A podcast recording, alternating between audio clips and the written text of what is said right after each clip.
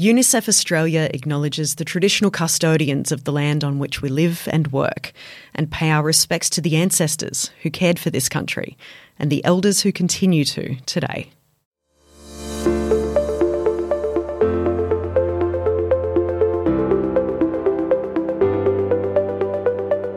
Young people have a lot to say, and it's time we listen. Welcome to Next Gen a UNICEF Australia podcast that gives young people a platform to speak up on issues they care about. Every episode, I pass the mic to experts and young people as we discuss everything from climate change to mental health and inequality. I'm Rae Johnston, Ambassador for UNICEF Australia, STEM journalist, TV presenter, podcaster, and climate champion.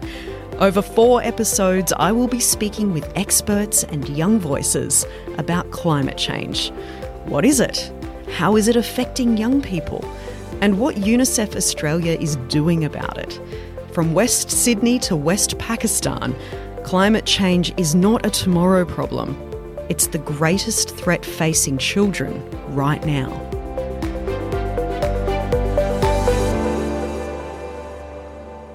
In our second episode, I'm chatting to Avalon Bourne, who did her master's thesis in climate anxiety. Welcome, Avalon. Thank you, Rae. And I'm also talking with Takesa Frank, who is a climate activist and young Aboriginal person living on Yuin country. Yes. Welcome. Thank you for having us today. Uh, now, 82% of 16 to 25 year olds in Australia report being moderately or extremely worried about climate change. And we know that young people today will experience three times more climate disasters than their grandparents. So those worries are justified. Avalon, it's a relatively new concept, but climate anxiety, it's very real. It's affecting many of the younger generations. Can you explain to us a little what it means? Yeah, totally. I think uh, the first thing to say is that it's not actually that new of a concept. We've known about climate change for actually a couple of decades now, and there have been people experiencing climate anxiety for quite a long time. I think what's changing now is that, as you say, increasingly more people are experiencing it, and so we've had to come up with a term to collectively identify what this experience is that a lot of young people and older people are having as they notice what's changing around us. Climate anxiety is is really more of an umbrella term for all of the the emotions and experiences that come with increased awareness of the effects of climate change. So it can encompass really any kind of concern or um, awareness around the climate that leads to discomfort and sometimes mental health problems and implications. There's a difference between managing climate anxiety and managing generalized anxiety and other mental health problems. And that is that with climate anxiety, we're not trying to diminish it when we're managing it. We're just trying to improve our functionality. Because the difference with climate anxiety is that it's not actually going anywhere. Yeah. And the, the triggers for it are, are very real. This is an existential threat, uh, and we can't diminish that. How can you recognize if what you're experiencing is climate anxiety? Yeah, great question. I think it, it really comes down to what's bringing up the sense of, of anxiety or, or any kind of uncomfortable emotion and whether or not that's connected to the climate. And it's also not something that is you have it or you don't. It might be something that you experience a lot of one day and then you kind of aren't exposed to some some media or stimulus for a while and then you don't have it for a little bit and then it comes back. A lot of people, especially down our way on the south coast, Dharawal and Yuin country, are experiencing more climate anxiety leading into another bushfire season. Uh, so it can kind of come up seasonally as you're exposed to more increased temperatures and dry winds. And there are a lot of things that can bring on a sense of climate anxiety uh, as an umbrella term, and the experience of that can be pretty different. So you mentioned that it's pretty common for people down on the south coast, which was mm. obviously really incredibly affected by the bushfires a couple of seasons there back. Now, are there some people that are more susceptible to feeling climate anxiety? Is it a, is it a geographical thing if you've been through it before? I think anxiety as linked to natural disasters, there are probably people who are more susceptible than others. We know obviously farmers can be more um, susceptible to climate anxiety because it's a whole livelihood that is based on the climate and the conditions. Down where we live, there's yeah, there's definitely a higher sense of anxiety having seen what a natural disaster can do to our region and to our communities and to our wildlife. It, it, was a really significant event for a lot of people. So I think having seen it firsthand, there are people who are, are more susceptible to experiencing disaster related climate anxiety. But across the board, it's pretty hard to avoid the climate crisis, mm. right? I think you're, if you're connected to social media, if you're connected to really people anywhere, uh, you're probably going to experience it at some point. Uh, and it really, I think it depends on the values of the person experiencing it, to the degree to which they will take it on and, and the connections that they'll make. I think as well, like on the south coast, we have so many beautiful natural environments. We have our beaches and then our rivers and our forest all very close together. So I think people that grow up on the south coast in these environments, they have a deeper connection to the environment because, you know, they look after it every day, they see it every day, they see the wildlife every day. Versus, like, obviously, yes, people in the city also suffer from climate anxiety, but they don't see it um, as much like on the grounds, on the front lines, as much as you know people that experience it. And then going from having such a beautiful environment to then see it not only destroyed by bushfires but also flooding and other natural disasters is a big thing as well for people on the south coast also as an Aboriginal person, there's there's a deeper level of connection that we have with the mm. environment mm. around us as well. You know, we're we're looking at those animals and those plants and those rivers and those, you know, streams. Uh, mm. They're they're our kin, they're our family. So and we know the stories behind them and why they are so important to exactly, us. Exactly, exactly, and and it does hurt. It mm. hurts a lot to see country suffering like that, especially when you know that if you were allowed to manage it the way your ancestors did, that we wouldn't be having these sorts of problems today. Mm. So it's it's quite a stressful thing to take on mm. uh, when you do see it every day. Do you think that it's something that is affecting younger generations more? You know, the people that are looking towards having a, a, much longer future on this planet than the older generations, to, to put it politely.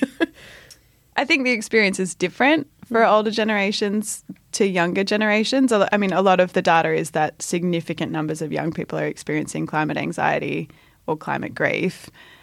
But there are older generations who are experiencing a lot of uh, eco guilt as well, you know, for having grown up and come up in this this culture and society that hasn't really protected the yeah. future. And so our younger generations are suffering. So you know a lot of parents of especially of young people that we work with and parents grandparents there are definitely people who are suffering potentially in a different way um, for fear for future generations. Yeah. So when we're talking about climate anxiety Takesa, what, what what does this look like for you yeah, I guess to understand my climate anxiety, it's really important to understand my upbringing and deep connection that I do have to country. I live literally in the middle of nowhere, surrounded by forest, and the closest town and shop is a 45 minute drive away. And I've lived there my entire life. I learned to swim in the Clyde River, which is one of the cleanest rivers in New South Wales. And I have three siblings and me, and we used to just run through the forest. We definitely were not inside TV kids. So I guess my connection is very deep to yeah. this country, and not only just living there, but my cultural connection to this environment.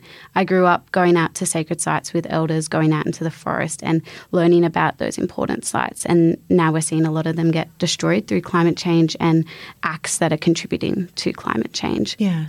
How does it feel to you when we're approaching summer? Um, I'm nervous for this summer, not only more than any other summer since the 2019 2020 bushfires. And that's because it's already so dry. Um, you know, out in the forest, I walk and everything is just so crunchy. The moss is dry, and some of our political leaders locally have said, oh, we should be fine in this bushfire season because everything has burnt already. And that's not true. So it's like if our leaders think we're going to be fine, they're obviously not acting and preparing, you know, the community for what's coming. And especially where I live locally, um, there's a lot of public native forest logging happening. And for anyone that doesn't know, when they log our forest, they only want, you know, the trunk of the tree. So what they leave behind is all the leaves, all the branches, and all of that debris is just waiting for a fire. So I think very locally in the small community that I live of, I can like just feel the anxiousness like um, right like rising and people you know are starting to get ready um, at home and at my work i work on a blueberry farm as well we already have our water trucks ready to go. Like they're filled any day. Those cars and water trucks are ready to start fighting fires. And, you know, we're only just starting the warm season and we're not sure how long that this drought is going to last for into the future. After the last fires, there was a lot of talk about incorporating more cultural burning, Indigenous mm. land management into areas. It seemed it was like all anyone wanted to talk about. Mm. It was like, oh, hang on a minute, they might be onto something. There's, you know, yeah. 60,000 plus years of, of managing the land. Have you seen any of that implemented? I know it was recommended. Yeah. So locally, we have seen a bit more of that take place after the 2019 2020 fires. There was a bit of red tape that kind of made it really hard to actually get through. So it really just depends on how you know far those communities pushed against that to fight for it. But it has been really positive. We've also seen like locally in the Ulladulla and Milton area, young people get involved in that. So elders have taken out those new generation and of Aboriginal people to then start doing some of that burning. And I think not only was that really good because cool burning is good, but it also allowed um, young people to connect to fire in a different way than what we had experienced, you know, in 2019 and 2020. And I think that also helped with the fear because often people will look at fire and all they think of is like the smoke and the fear that they felt. But if they're then back out there with elders and people they trust and they're seeing, you know, these burnings take place really calm and finding out that fire actually can, like, isn't scary when it's used in the right way, I think was really important. Yeah, learning how to work with fire is a, a really good tool, it mm. seems, mm. for helping to combat that climate anxiety that we might be feeling. So, being able to engage in those processes more seems like a, a good thing all round. Yeah. UNICEF Australia is calling on the government to protect children from the worst impacts of climate change by facilitating resources that support adaptation and build climate resilience in Australia and the Asia Pacific region as well. I'd love to hear from both of you. What are some of the coping mechanisms for dealing with climate anxiety? Good coping mechanisms. We're all aware of online shopping. yeah, or the scroll. yeah, doom scrolling. Doom scrolling. Things that will be beneficial for us going forward. yeah, totally. So, uh, well, from a government perspective, the way that they can help is by introducing mental health education in schools yeah. and better resources for regional and rural areas for young people especially who need to access mental health support even just to better understand our responses to anxiety especially climate change anxiety uh, and all of the unpleasant thoughts and emotions and physical responses that come from that anxiety.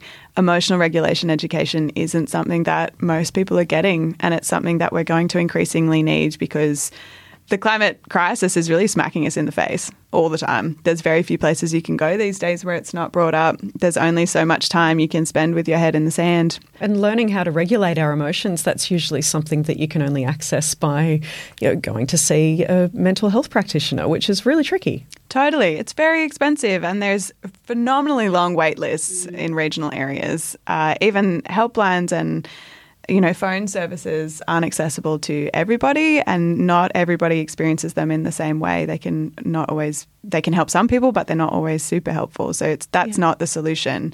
And it's not the solution to wait until climate anxiety has manifested itself. The solution is to understand that in advance so that when it arises, we we can better manage it for ourselves. Yeah. So if we feel that arising, what can we do? Yeah, good question. So what we talk about a lot is to not experience it alone because climate anxiety, well, the climate crisis isn't something that anyone is experiencing alone.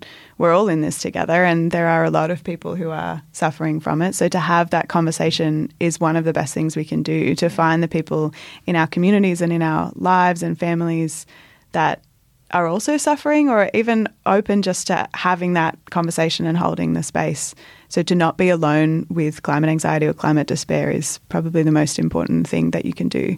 Yeah, we're not supposed to go through anything alone in exactly. this life. So why would we go through this alone? Takesa, mm-hmm. how have you been coping Yeah, so I guess I have a few different things that I cope with climate anxiety.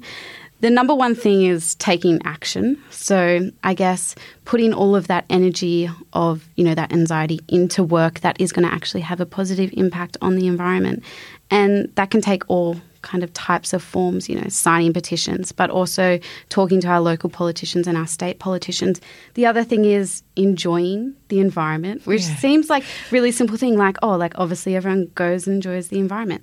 One of the most easiest ways once I'm like really feeling like, oh my God, like really anxious about climate change and where we are at that moment is just to go outside and actually look there's actually still so many beautiful places and we should enjoy them you know while they last and then once we save them to continue enjoying them into you know the future. Yeah. You need to do those replenishing activities. Yeah. So yeah for me i i do i do get out and i sit and i I'm by the river and I'm listening and I'm listening to the trees and I'm listening to the birds and it, it re-energizes me mm. for the week ahead yeah. for knowing what we're going to be dealing with.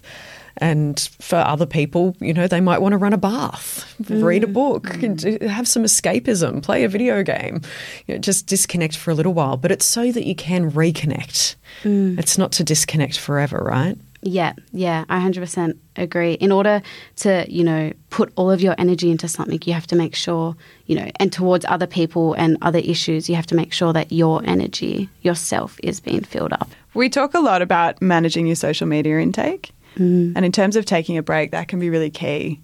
There's a lot of there's a lot of content that comes at us about the climate crisis, you know, whether it's a meme or a 12 second reel it does have an impact and it has a cumulative effect on climate anxiety. So, taking time to either unfollow accounts that are actually being detrimental to your climate anxiety or just taking breaks from your phone and your social media in mm. general can be a really beneficial thing to do. And also, like following pages that are doing lots of awesome things that are uplifting and showing the hope and you know, all that we can do together to have a positive impact on climate change. Mm, just to balance that out, mm. you know, to balance out the stories that we're getting. Yeah, I think it can be really easy to feel helpless when you've got all these decisions being made by you know, people in power that you feel like you don't have a whole lot of influence over. So being able to focus on the people and, you know, by extension, the social media accounts that are making a difference, mm. even in their own little worlds. You know, in, in my work, I get to speak to a lot of scientists and technologists and you know, people that in their own very specific way, are working towards combating climate change and helping the environment. And hearing their passion and seeing what they're able to come up with definitely gives me hope. So I recommend people follow a whole bunch of people that are mm-hmm. working towards you know, the joint cause of looking after this planet and looking after this country. Yeah. When I think of hope, the people that give me hope is young people. I guess I work in a space where I get to talk to a lot of young people. Young people are so smart.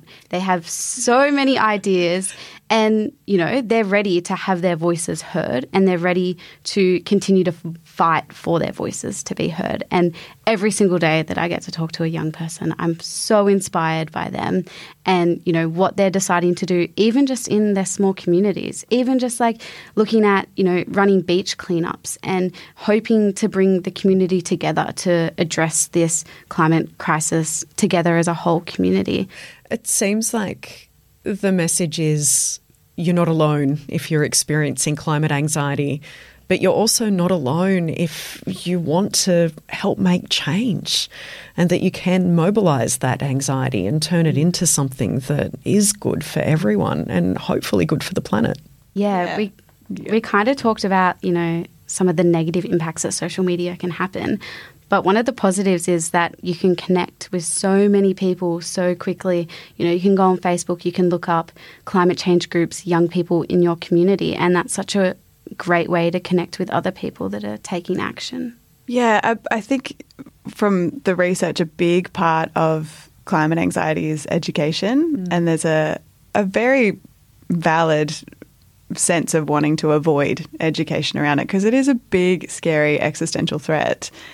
But in some ways, engaging with education around it can be a positive thing because it, I mean, it can help manage the uncertainty around it. Mm. But you can learn by doing. And I think we see some young people who are held back by that sense of not knowing enough or not being qualified enough, or there's other people in the room whose voices are louder or who just have more mm. confidence around it. But that doesn't mean that young people can't get involved or shouldn't get involved. There is a place for everyone in the climate change movement.